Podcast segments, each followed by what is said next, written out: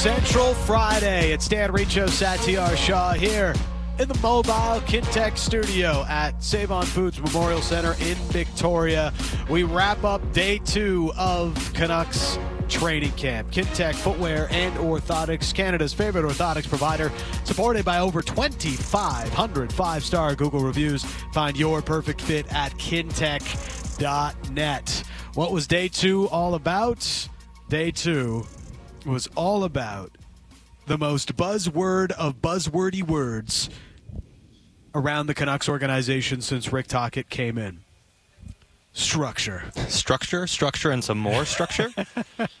That's what it was about. It was all about structure. Um, you know, for those uh, in attendance here, you know, we watched a lot of drills focusing on retrievals, focusing on board battles, focusing on puck support, breakouts, transition game, all those types of things, Sat, that uh, aren't exactly um, all that flashy, but it's the things that this team hasn't really got down right for so many years. Things they have to hone in on, and it's been uh, the topic du jour in this market for what seems like the better part of a year. Structure and all that. And yeah, the focus was on that: the breakouts, the retrievals, the forechecking, the puck support, and it's hard to evaluate individuals right now. Yeah. And we know the coach mentioned some guys performed okay and, and all this, but I think it's more about evaluating how they're going about things as a team.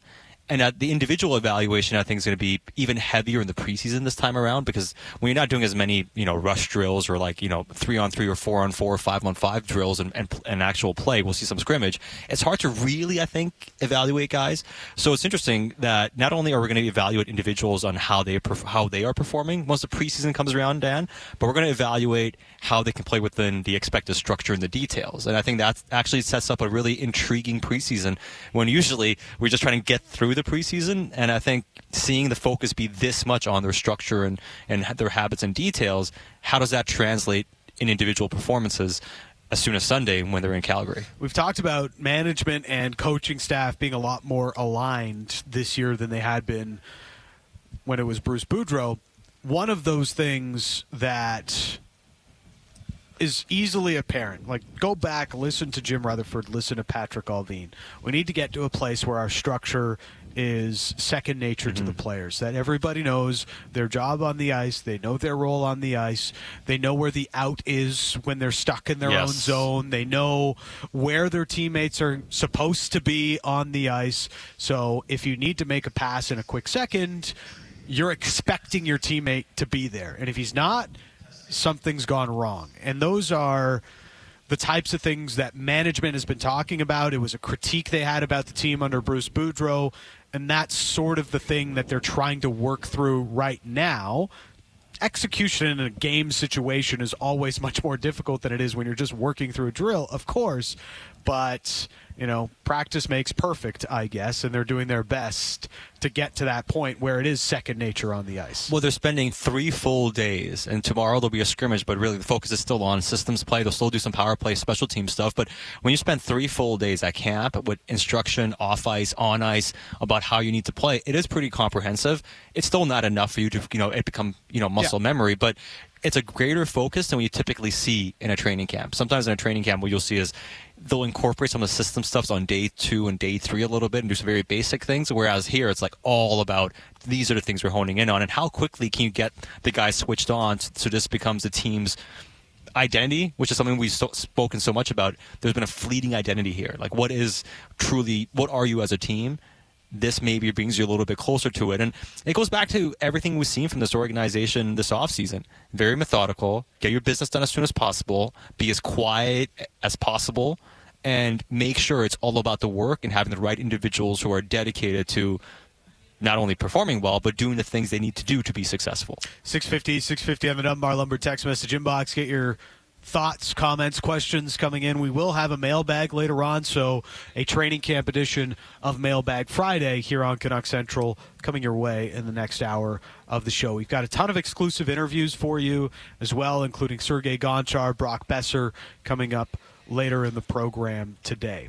So, some takeaways from day two. Um, I think one of the biggest things, at least at the higher end of the lineup, Quinn Hughes was playing with Carson Soucy today. We spoke with Soucy yesterday.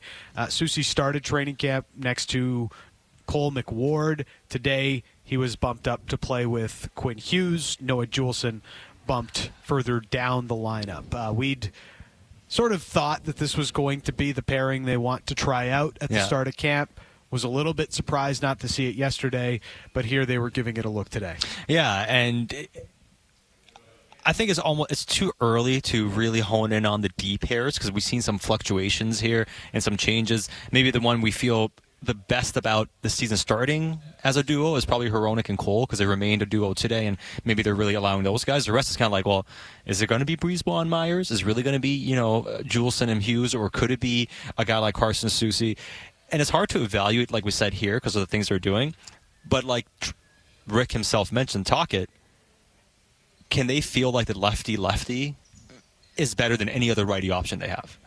And I think that's going to be something we're going to have to find out with preseason here. And I'll probably we'll probably see Quinn play with a couple of different partners.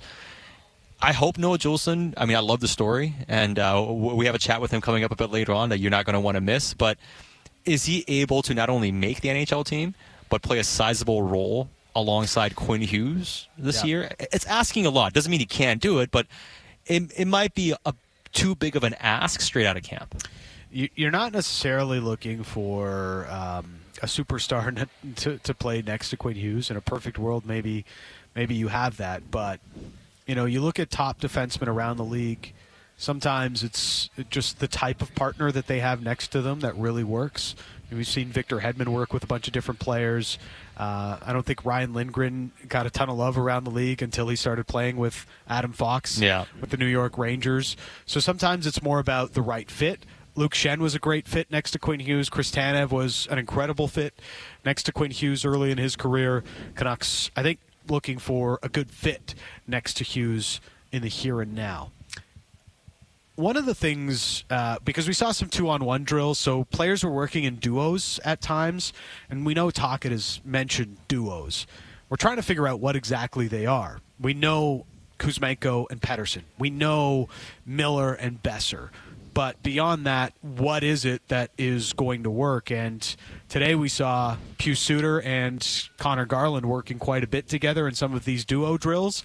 And I have a. It, it seems very clear that they're going to spend a lot of time in preseason together mm-hmm. and potentially start the season on the same line. Yeah, and there is a. I mean, obviously Garland's got a fair bit of skill, and Pius Suter is more of a. I mean, I, I think he's a versatile centerman, a versatile forward. I'd say can play wing, Yeah. can play center, can play power play, can play PK, but maybe doesn't have a an ace up his sleeve in any one thing that he does, but he can easily play in a more Yeah. skilled role. So I think in terms of looking at it from trying to create offense and being a line that can create some pressure, Garland and Suter makes a lot of sense. And if you're thinking of Blueger being the checking center, and we've seen him play with Phil Giuseppe, of course, and Anthony Beauvillier, that maybe has the makings of a stronger checking line. Whereas with Suter and Garland, and something that you've you know you've been kind of wondering about ever since free agency happened. Are the Canucks able to create more offense outside of their top six? And I think that duo is probably your best bet out of the center wing duos you can create in in addition to Miller and Pettersson, that's probably your best bet to create some consistent offense. So you probably want to give it a little bit of runway to see if they can do something. it's um, I think it's a, it's a big part of this, this team's success this year because yeah, you're looking for more out of Brock Boeser. Yeah, you're you're looking to get pretty much the same that you've been getting out of JT, maybe more out of JT at five on five, and of course Pettersson and Kuzmenko have to really carry the mail on the top line for this team. But are you going to get that next level secondary scoring? It doesn't have to be a ton, but there has to be some credible secondary scoring beyond the top six. And I think Suter and Garland are the option that the Canucks are looking for. Now, one of the things that's sort of been noticeable here, Sat, is the depth. You know, we've talked about a lot of guys that could potentially make this roster. You're going to hear from Arshdeep Bains later on, mm-hmm. Aidan McDonough. You have Aatu Räty here, Linus Karlsson. There is a lot more intriguing depth within this organization than there has been for a couple of years. Now, does that mean they're going to be incredible? Does that mean every player is going to hit? Obviously not. But if you're honest about the situation, no matter how many third round picks this team has traded, they've done a pretty good job of building out some credible depth beyond the NHL team.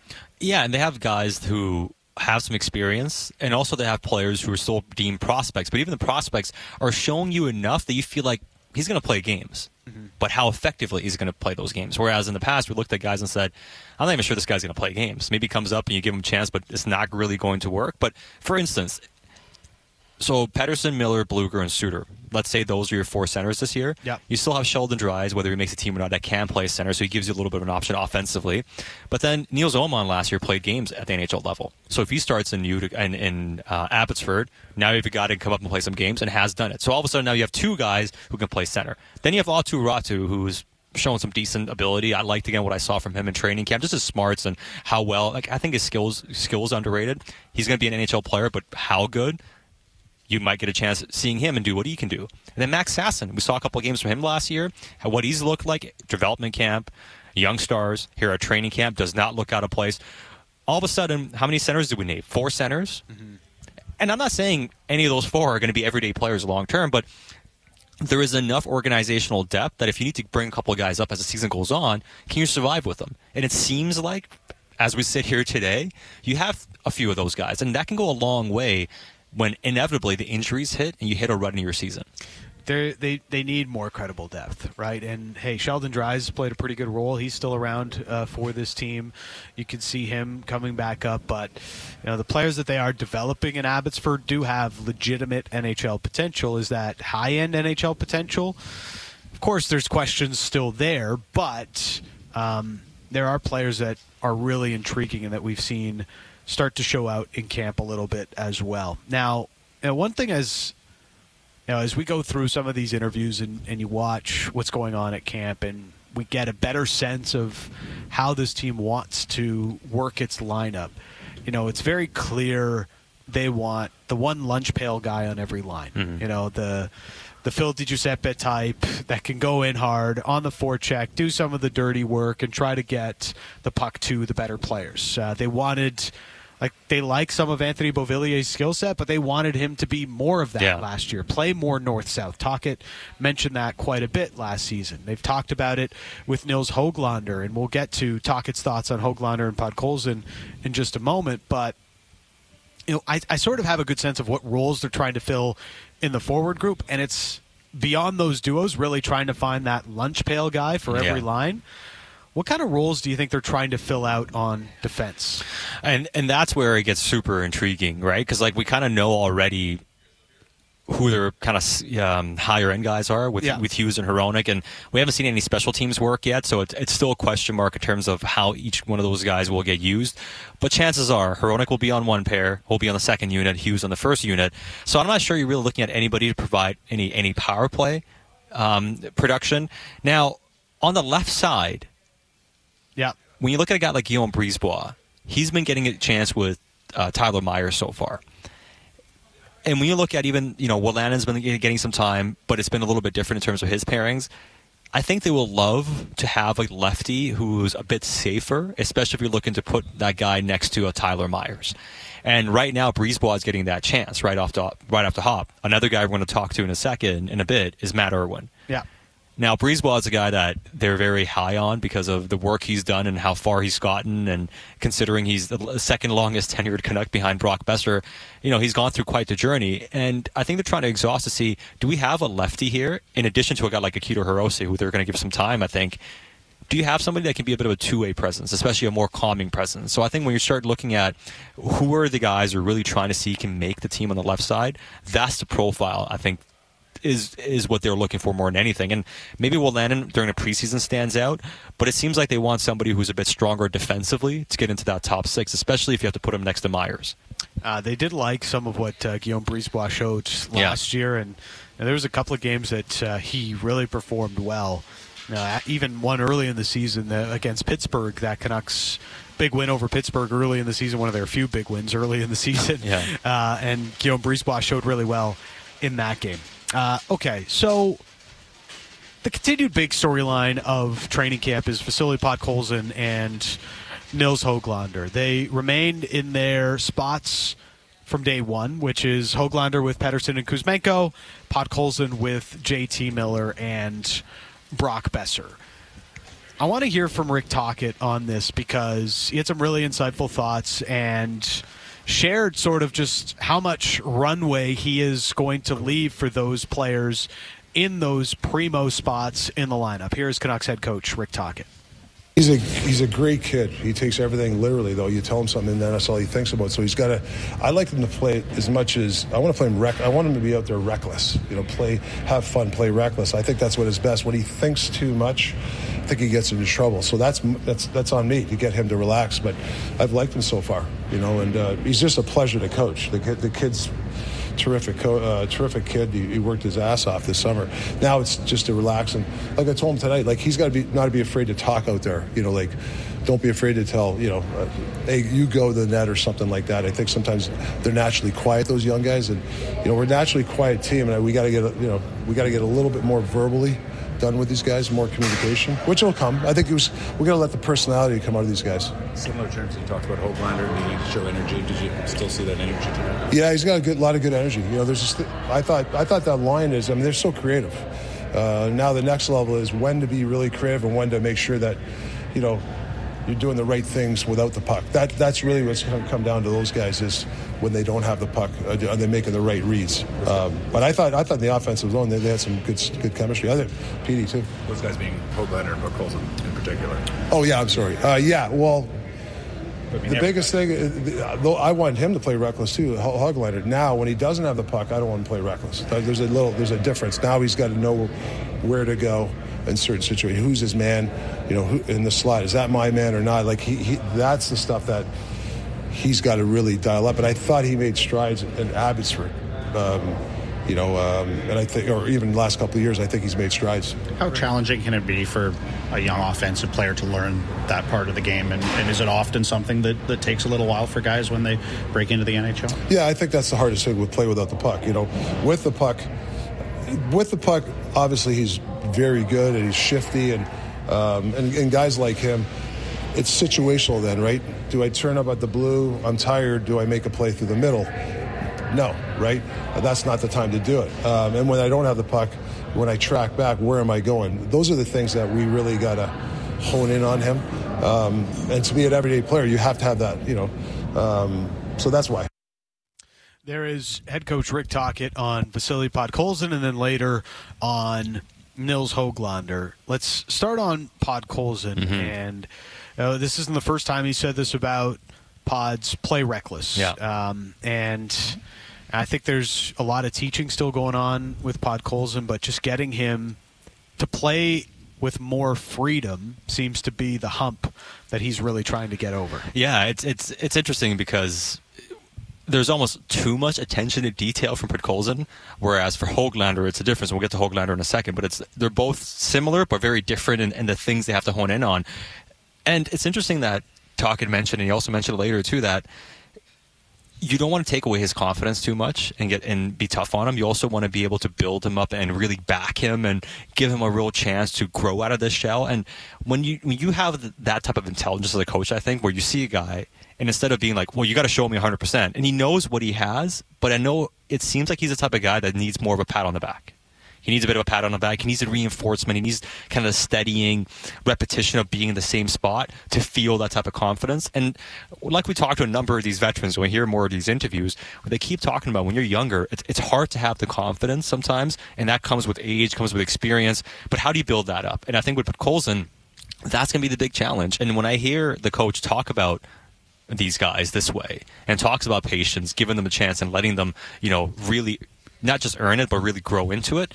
It makes me kind of wonder if there is a, a bigger holistic plan here with these guys, which isn't necessarily just about you have to 100% perform at the highest level to make the team. You're going to give them a chance to make the team. You're going to give them a chance to have success. And you give them enough rope where they can either tie it around and stay with the team, or you end up, you know, yeah, running out of that rope and you're done. But and at the end of the day, if you get like say a month and a half, two months in, let's say you get 20 games and you can't do anything in that time frame, well, you, you got the chance you needed. And if you can't do it then, then it really falls on you. And I think if this is the approach they're taking with these guys, it's going to really come down to these guys taking advantage of it. Because I don't see a situation where they're, where they're forcing them to so called earn it. They do, but it's more about we're giving you the opportunity. We want you to take advantage of it. And if you don't, that's on you. Yeah. And right now the opportunity's there. No Ilya Mikheyev, uh, as we've talked about, and still some wonder as to when he will actually be ready to go. So that gives both Hoglander and Podkolzin time. Mm-hmm. The other part with Podkolzin is it's like, yeah, you know, we can like Phil Di Giuseppe as much as we want. But we're all understanding that the upside, the ceiling of a player like Vasily Podkolzin may potentially like is higher. So how do you get that? Mm-hmm. This is also a team though, Sat, that under no circumstances do they want to start slow again. So No, how don't. much are you willing to live with those growing pains if you know things aren't working out for the first couple of games? Well, the results are going to dictate that, right? You can have the best plans in the world, you're right, and then you know, like the proverbial saying is, you get punched in the face and you have to adjust. And you know, if the Canucks get punched in the face to start the season again, there isn't going to be as much patience with let's let these guys figure it out over the first quarter of the year because it may be too late. Now, what I would say is, as much as they are prime opportunities, they're also more insulated opportunities because you're talking about some pretty strong duos with Pettersson and Kuzmenko, Third Miller and. Boeser, third Yeah. guy on the line. So it's a it's a it's an easier role to maybe grow into when you get the opportunity, but it's still going to be a challenge. And what I'm really curious about because I see Podkolzin too, and, and maybe Hoglander as well, but only one of them is going to get that top six chance most likely until Mikheyev comes back. Then somebody else has to shift over. So when you listen to what he had to say about Hoglander and says it's it's his play away from the puck that has to improve, whereas Podkolzin he could play on the third or fourth line and still be able to be effective. Can Hoglander do that? Yeah. And that's going to be the big question with him. And are you going to be able to show enough and evolve enough that when you do get moved off the top line or things do happen, can you still play or do you have to get healthy scratch? And I think that's going to be the challenge. And every time we still hear about the attention to detail, it's about, you know, you play away from the puck, knowing what to do defensively, knowing which space to be in. It's not like he can't figure it out, but until he figures those things out, he's probably not going to have a role outside of playing in a top six opportunity. Yeah, and you know Hoglander knows what his role is. Yeah. It's been very clearly communicated to him. He's got to be the forechecker. He's got to win puck battles. He's got to do those things for that line if he's going to have success. But your play away from the puck, if you're missing defensive assignments. I don't think there's. I mean, very few coaches are going to have time for that, especially if you're not uh, scoring at a really, really high level. So, those two continue to be the biggest parts of the conversation. A um, couple of texts coming in 650, 650 on the Dunbar Lumber text message inbox. How was Bains? Uh, we've got an interview coming up with Bains a little bit later on. Continued to play with Pius Suter and Conor Garland today. Uh, just a player that continues to not look out of place, even as a, a guy that spent all season last year in the AHL. Like I mentioned before, like you can't worry too much about individual play, but one thing that does stand out is if somebody can't grasp what what's being done and is consistently behind the play. At no point has Arshdeep Bains looked like this is too much for him. And that's all I can say, but that's a positive. You know, like in years past, we joked about this. Like we, we saw players and we're like, yeah, this guy's lost. Like this guy's messing drills up. Like how many times do we see players mess drills up? We don't see that as often. You know, there's been a couple of things that have happened, of course, because it is training camp and guys are, are knocking off the rust. But you're not kind of seeing players really struggle to do the basics. And I think that's a, that's a positive for him. And the fact that he had such a strong young stars and he's getting a legitimate opportunity shows that the organization is intrigued by what he's done and, and want to see if he can push it a bit farther. Um, also, this question from Mike H. How does Loewen look, the enforcer that RJ signed? Um, Jermaine Loewen has been with Group C so Yes. far, and uh, Group C has not been practicing here at Save On Foods Memorial Center. So We haven't been able to see them at all. we haven't been able to see them at all, but uh, we'll try and find out more about Jermaine Loewen as time goes on here through training camp. Dan Riccio, Satiar Shah. We'll close on this before we get to Iain MacIntyre, who uh, did a wonderful interview with Andrei Kuzmenko Yeah. last week. Um, Kuzmenko was uh, asked about Rick Tocchet mentioning, you know, if Kuzi scores 60, maybe we're all going to Bali next year. Uh, Kuzmenko has new motivations this year because uh, he's now he knows like if he has a really good season, he can go back to Bali next summer. Yeah, and maybe he'll have some teammates in the organization going with him. So I mean, he maybe not be going alone uh, when it comes to a Canucks to Bali. And Last year he had the contract year motivation. Now he's got Bali motivation. He's got Bali motivation, man. And I know, you know what? And Talk mentioned, Talk had mentioned in his media availability that he's very impressed with Kuzmenko so far. He showed up in great shape and he's doing fantastic. So everything seems very positive on Andrei Kuzmenko heading into camp and even how the coach feels. And it was also an interesting moment when he was asked about wanting to experience NHL playoff hockey, and he talked about how uh, he's seen people wave the white towels when he plays NHL video games and the Canucks make the playoffs. He's like, I would hope to see that in real life. And yes, uh, the, the the towel is something that will come out in full force if and when the Canucks make the playoffs. So we're seeing his his English get a little bit better, and it seems like that personality and charisma is still there. Dan Riccio, Satiar Shah. Coming up, Iain MacIntyre is going to join us, the triple threat on Canuck Central. Discussing the biggest stories that matter to Vancouver sports fans. Halford and Brough in the morning. Subscribe and download the show on Apple, Spotify, or wherever you get your podcasts.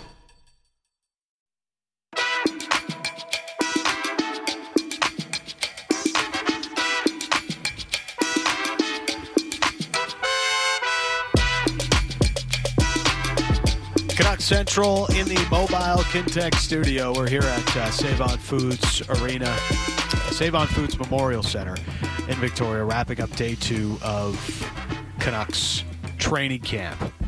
Being too busy feels like the new norm. You're probably in the middle of something right now, but taking time for yourself just got a little bit easier with Audible. Perfect for listening on the go, so your me time is open wide. Explore premium storytelling with Canadian voices across multiple genres, with over 800,000 titles, including best selling audiobooks, podcasts, and exclusive originals. Join and listen free for 30 days. Visit audible.ca. There's more to imagine with Audible.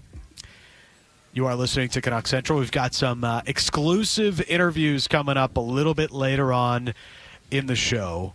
And uh, by some, I mean quite a few. Quite a few, yes. We have Brock Boeser, Noah Juulsen, Matt Irwin, Sergey Gonchar, uh, Arshdeep Bains, Matt Irwin, all coming up later on in the show. And did we say Teddy Blueger?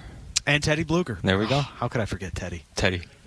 And Aidan McDonough too. There we go. and go. Aidan McDonough. I told you we had so many. I, I couldn't think, even remember them. I think we're gonna. I think by the time we're done, we're gonna have about fifteen or sixteen interviews. yeah. Maybe even more. We'll see what we do tomorrow. Yeah. So make sure you're subscribing to the podcast. Uh, anything that we do that doesn't get out through the shows that we're doing will end up on the podcast feed somehow. So we're going to have Iain MacIntyre join us uh, here in a couple of moments. Um, do we have IMAC now? All right, we do. He is the triple threat. Iain MacIntyre, what's happening, IMAC? Well, if you either of you happen to have a thousand words in your pocket that you could send my way, I'm staring at a blank screen. but it's always stimulating intellectually to come on your show. So maybe by the end of my appearance, I'll have an idea of what the heck I'm going to write for Sportsnet for tomorrow. And isn't that the great part of this training camp? Not for us, because you know obviously the more talking points are better. But in terms of team success, the fact that we have to stare and be like, so what is really the story today? Does that not tell you how how much how much more organized and and kind of on point things seem this time around? Yeah, yeah, I think so. I mean, part of it, from my perspective, is that I've been lucky and I, I had a really good interview with Thatcher Demko earlier this week, and I talked to Andrei Kuzmenko uh, out at out at UBC, and uh, Elias Pettersson finally took care of business, and we've all talked about Quinn Hughes. So I'm kind of running out of core players uh, to talk about. But it has been like even yesterday. You know the Pettersson at first. I thought the way he handled the questions it seemed kind of abrupt, and we all know that that the PD that we see in front of cameras uh, can be quite different than the Elias Pettersson you sit and just have a conversation with after a practice in February.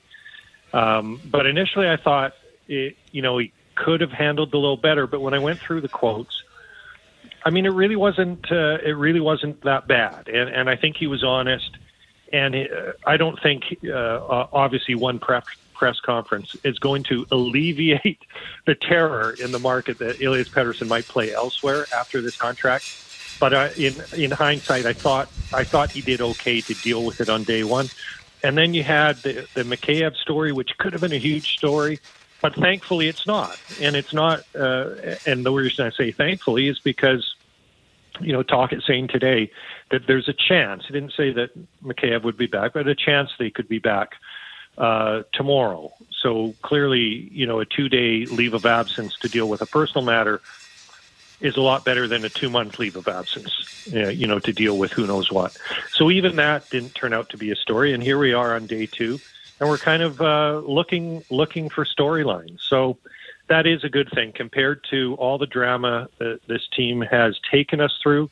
It's been it's been can't miss viewing. It has filled my laptop screen many days over the last three years, but I'm ready. I'm ready for different news now. So maybe no news is good news for them. Not necessarily good news for, for those of us in the media. But as you guys know, I've been doing this a long time. I'll always find something to write about, and there are some pretty good stories to write about still. I'll never believe that Iain MacIntyre has writer's block. I'll say that much. um, it, it, does feel like that was maybe even part of the uh, the motivation with um, trading Tanner Pearson before camp really even truly broke. Just like why have any sort of distraction. And it's sort of been the theme here from, uh, I guess, early in the offseason, wanting to, to be uh, not the chaos organization that they had become over the last couple of seasons. We've seen, even through these first couple of days of camp, why isn't there a ton of you know things to talk about? Why isn't there like huge standout players that were shouting from the mountaintops? It's basically like they've just worked on structure. Like that's that's like a lot of the drills and everything they've done so far, IMAC, has been about yeah. Structure and breakouts and retrievals and all the things that this team has struggled with in the last number of years. Yeah, the, it seems like they're not scrambling to build a hockey team. They're just trying to advance the team that they now have, and and that's a, those are two very different, very different things. I would go even uh, farther back as far as eliminating distractions or potential distractions. I, I, I don't think it it was at all um, a coincidence or or untimely that they announced Quinn Hughes as captain when they did because they didn't want to come into a camp where there were going to be questions about who's the leader, who's going to be captain, is it going to be Petey, is it going to be Quinn, and it's it's very rarely a bad news story when you're naming a captain, so it's not like they needed to hide from it. But it was just another bit of business that they took care of in advance so that we're not talking to players about it now. And, and I think the trade with for uh, Casey DeSmith sending Tanner Pearson the other way was fantastic timing on, on the hockey team's part. In fact, I had to rewrite, and I've just told you how hard it is to write some days. I know you're feeling sorry for me. I actually had to rewrite a lot of my training camp preview because I had I had identified four storylines to follow in training camp in the preseason, and two of the four were is Tanner Pearson going to play and where, and who's going to be the backup, and they took care of both of those with one trade. So I had to come up with some new topics. Um, I just it, it just has a business like feel and the term that I've used is is a, a singular purpose. That's what it feels like to me. That the singular purpose now is just to get ready for October 11th, so that this team can try to win some games coming out coming out of the gate. There's there's not there's not all this other drama about individuals and and off ice stuff. It, it's all about and really, honestly, there's there's not that much mystery about who's going to be on the team or isn't. Mm-hmm. Certainly, they've got to sort out the bottom of the defense and and the fourth line, but you you have to sort that out every year. But I think whoever they pick for those spots is not going to be a surprise if that makes any sense. Mm-hmm. Like the we know who the candidates are. Most of them have played in the NHL. They're not forcing anyone along.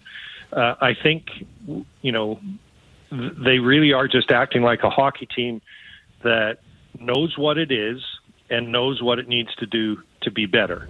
And the most immediate thing they need to do to be better is to have a, a better preparation, have cohesiveness and continuity through this camp and preseason so that when the season starts, they can do a hell of a lot better than they did the last two years at the start.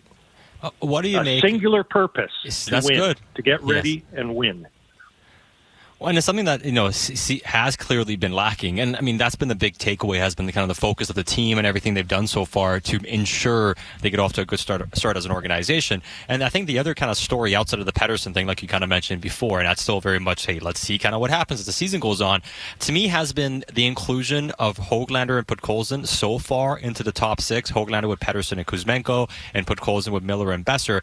And the coach Rick Tocchet today mentioning that you kind of have to also give these guys a chance, but be patient with it. Does it does it not seem like they're they're going to give these two guys the best chance possible to have success this season?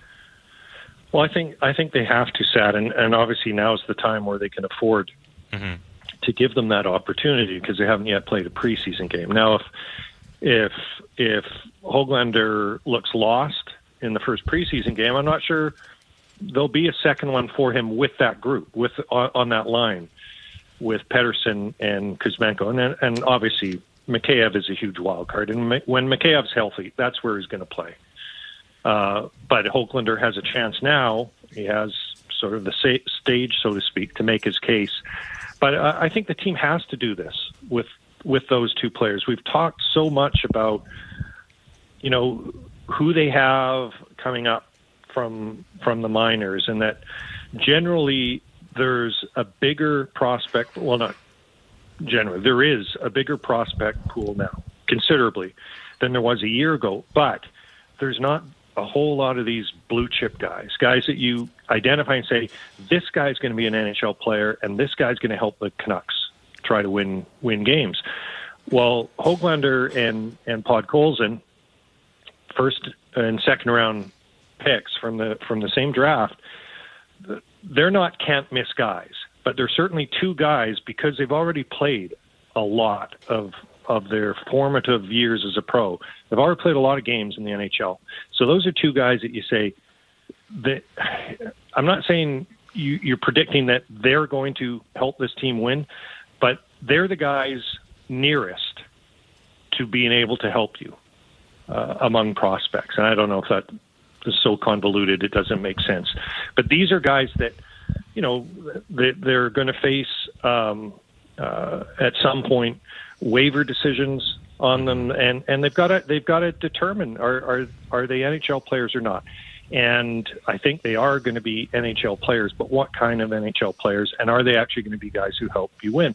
Well, you, you have to give them every opportunity to show that they can can help you. And I think the other thing with those two guys in particular is each one, in his own way, struggled uh, last season. I mean, they they both were in the American Hockey League, and and Hoglander ended up spending the bulk of the year there and finishing the year there. Podkolzin, at least, was able to orchestrate a U-turn for himself and get back to the NHL. But when you're very young players who have been in the NHL and you send them to the American Hockey League, as Henrik told me last year when Podkolzin got there, he thought he acted like his career was over.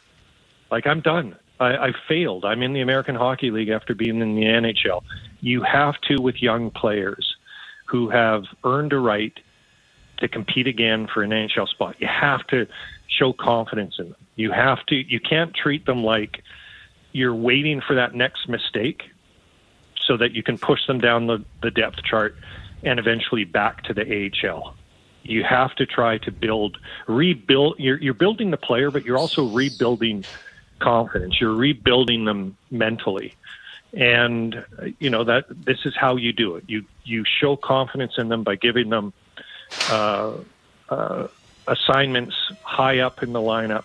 You put them with players who are core players to your team, and and those guys are helping the young guys. Like Elias Pettersson, I can guarantee you, has, has talked a lot to to Hoglander. I mean, they are friends, so they talk anyways. But he he will have done a lot to encourage him and keep him believing in himself. We know JT Miller because he Miller talked yesterday about how much he likes Podkolzin and and how he's talked to them because he too Miller, you know, was was a big forward who got sent to the minors and kind of had to find his way at the NHL level. And I talked to I talked to Vasily today, and and he talked about how much JT has helped him and how much confidence he got, how happy he was when he came to training camp and he saw who he was going to be skating with. So, you know, good on the organization for recognizing that these players are at a pivotal pivotal point in their development as NHL players, and they're also at, in some respects, a vulnerable point in their development. And you try to take away that self doubt. You try to build them up, and you do that by showing confidence in them by giving them the placements that they have. All that said, and I know I've talked a while, but all that said, it still is going to come down to how do they look in the games, and will they still be there on October 11th? Will they will they even be on the roster on October 11th? I mean, I think they will, but it's going to be up to them in the preseason. You know, this, this is like a this is like a, a little head start that Rick Tocchet and the staff have given these two guys. But you still got to run the race. You still got to get to the finish line. Iain MacIntyre, our guest. You know, you, you, mentioned Pettersson and, and Miller taking bigger leadership roles. Your one of your latest pieces at uh, at .ca talked to Thatcher Demko and you know, he throws it all the way back to, to Richard Brodeur as, uh, you know, a, a leader for Canucks teams in the past and wanting to follow in those footsteps. It's kind of a different role for a goalie, but it's it's clearly something that, that Thatcher is, is prioritizing in his own development and growth as a player.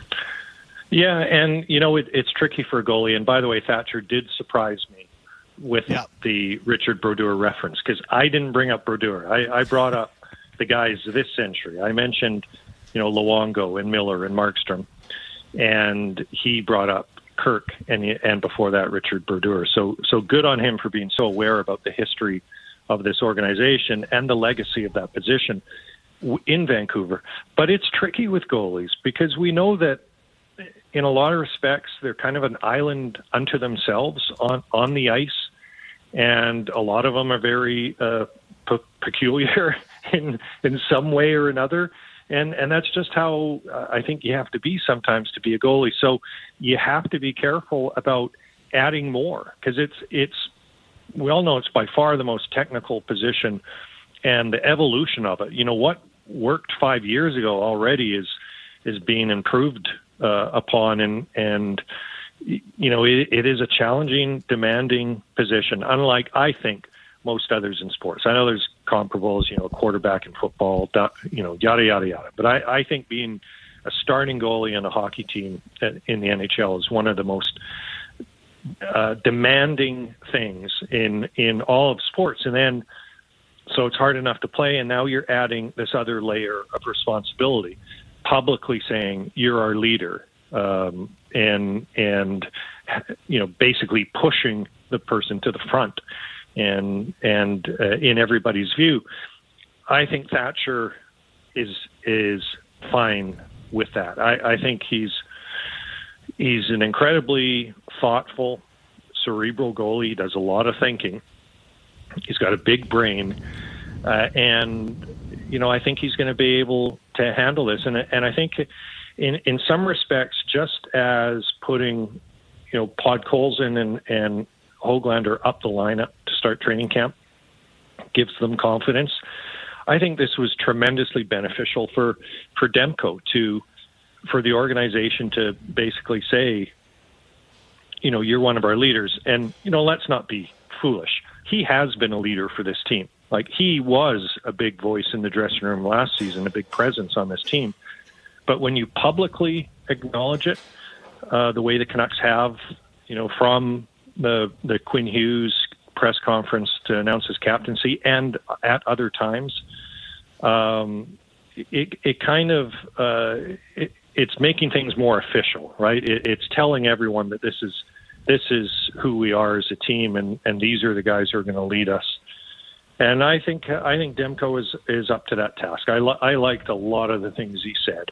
You know, he says he loves the idea of of leadership and the legacy that he's being asked to carry on uh, as far as some of these really good goalies that Vancouver has had. And uh, I think he's going to have a big season. We know that he has to. If this team is mm-hmm. going to have any chances, as um, you know, Jim Rutherford said in his press conference, and it got some attention that uh, everything has to go right. Basically, I'm paraphrasing for this team to be a playoff team. Um, I would say the number one thing uh, is they have to get they have to get goaltending from Thatcher Demko like they mm-hmm. did at the end of the year, and not like they did at the beginning. No, absolutely. I mean, it's such a big part of this, the, the, the success of this organization because it's tied into having a high end goalie. Uh, before we let you go, what do you make of the opportunity that seems to present itself for a number of defensemen here? We know the guys are going to be on this team, you know, Cole, Hronek, uh, Hughes, and Myers. I mean, we know those five are going to be here. The rest, however, it seems like th- there are a couple spots here for the taking for some young defensemen or some journeymen, whether you consider uh, Matt Irwin or Noah Juulsen journeymen. But it seems like there's a real opportunity here for a couple of guys to grab spots. Yeah, well, Soucy's one of the five. I don't know if yeah. you mentioned. Them. Yes, um, yes. but I, I, think it's really uh, telling that uh, Guillaume Brisebois is getting the first chance, it seems, to be the third pairing guy, third pairing left side partner with Tyler Myers. And of course, they played together um, a, a, fair bit at the end of last season after Brisebois graduated. And that's the term I would use because he, he wasn't just like a temporary call up and we'll send you down, you know, when when the need for you here is done. It was you know, especially, speaking to Ryan Johnson last year, it's like this guy has now graduated. He's now an NHL player. Where he fits in this in this lineup, this roster, uh, I don't know. But if you start with the premise that you're an NHL player and you're going to have to play your way off the team uh, for you not to be somewhere, uh, I I think I, I think that uh, makes a strong statement about where Brisebois is with this organization. So I think right now I, would say it's it's Brisebois' job to lose as as the third pairing guy, and then as the seventh guy, it could be it could be Matt Irwin, it could be uh, Christian Wolanin, it could it could be um, Noah Juulsen. Mm-hmm. But uh, just as I said about ten minutes ago, that whoever wins these jobs at the bottom of the lineup, it's not going to be it's not going to be a shock because all of those guys you know, Juulsen hasn't had a lot of of NHL time, but Wolanin played a lot in the NHL before he came to the Canucks, and basically, you know, uh, realigned his career by going to the minors. And uh, Irwin, of course, 35 year old guy who spent a lot of years in the NHL. These are really competent, capable players. So it is going to be interesting to watch. You know, where does Jack Rathbone fit in? Is he really in the conversation. Um, I mean, we'll we'll we'll have to wait and see, but I, I think that uh, whoever they choose, it's going to be guys with NHL pedigree, and it's not really going to surprise anyone who's filling out the bottom of the defense. Uh, before we let you go, uh, Andrei Kuzmenko spoke uh, to a group of reporters and was asked about, you know, being able to go back to Bali next summer if he has a good season and maybe his teammates joining him. He said, essentially said, "Well, now I have mo- more motivation to, to have a good season because I'll get I'll get to go back to Bali. Maybe we'll have training camp in Bali next summer oh, if if uh, if Kuzi has a has a good season. IMAC. Yeah, how good would that be? Although training camp. Um, you think the Bali Sportsplex? Uh, I, I, was going to. I was going to talk about training camp. Uh, yeah, I was going. I was going to talk about the the amount of work that's involved in training camp, but nobody wants to hear that because yeah. it's just you know, what do I what do I do for a living? Bali would be nice. The venue doesn't matter all that much because of of what we do. But I thought yeah. I thought the quote of the of the press conference, the coach and management press conference on Wednesday, was Rick Tocchet. If he scores sixty, we're all going to Bali. yeah, I love it. Yeah, uh, Kuzi just changing the Canucks uh, organization one step at a time. Uh, thanks for this, IMAC. Appreciate it. All right, guys. We'll see you at the rink tomorrow. We'll see you here tomorrow at Save On Foods Memorial Center. That is Iain MacIntyre, the triple threat, joining us here on Canuck Central. Yeah, great stuff as always from IMAC. And I mean, we'd love to have. I mean, he's right. It's funny because this is the first time Josh is at training camp. Yeah. And earlier, Josh was was commenting. He's like, it's, it's a lot of work at training camp. It's like, yeah, it's, it's fun to be here. Obviously, yes. this job is fun no matter what. But it's like, yeah, it's a lot of work. You, you show up early, you're watching everything, doing interviews, and you get to your show, and these guys are right. Like, you don't finish stuff until you get to the evening time. And guys get here at like 9 a.m. until the evening and, and get work done. It's a lot lot of fun, not complaining. But he's right. Like, even if we went to Bali, it's not like we would be able to enjoy the beach during the day. at That's true. No, it's You know? uh, it's probably true. Yeah. There would be no uh, golfing, beaching, Yeah. spending time with elephants, whatever it is one does in Bali. Uh, when Dan, in Bali, I guess. Dan Riccio, Satiar Shah coming up. The mailbag. It is a mailbag Friday. We've got that coming up next. Your questions for us here on Canuck Central.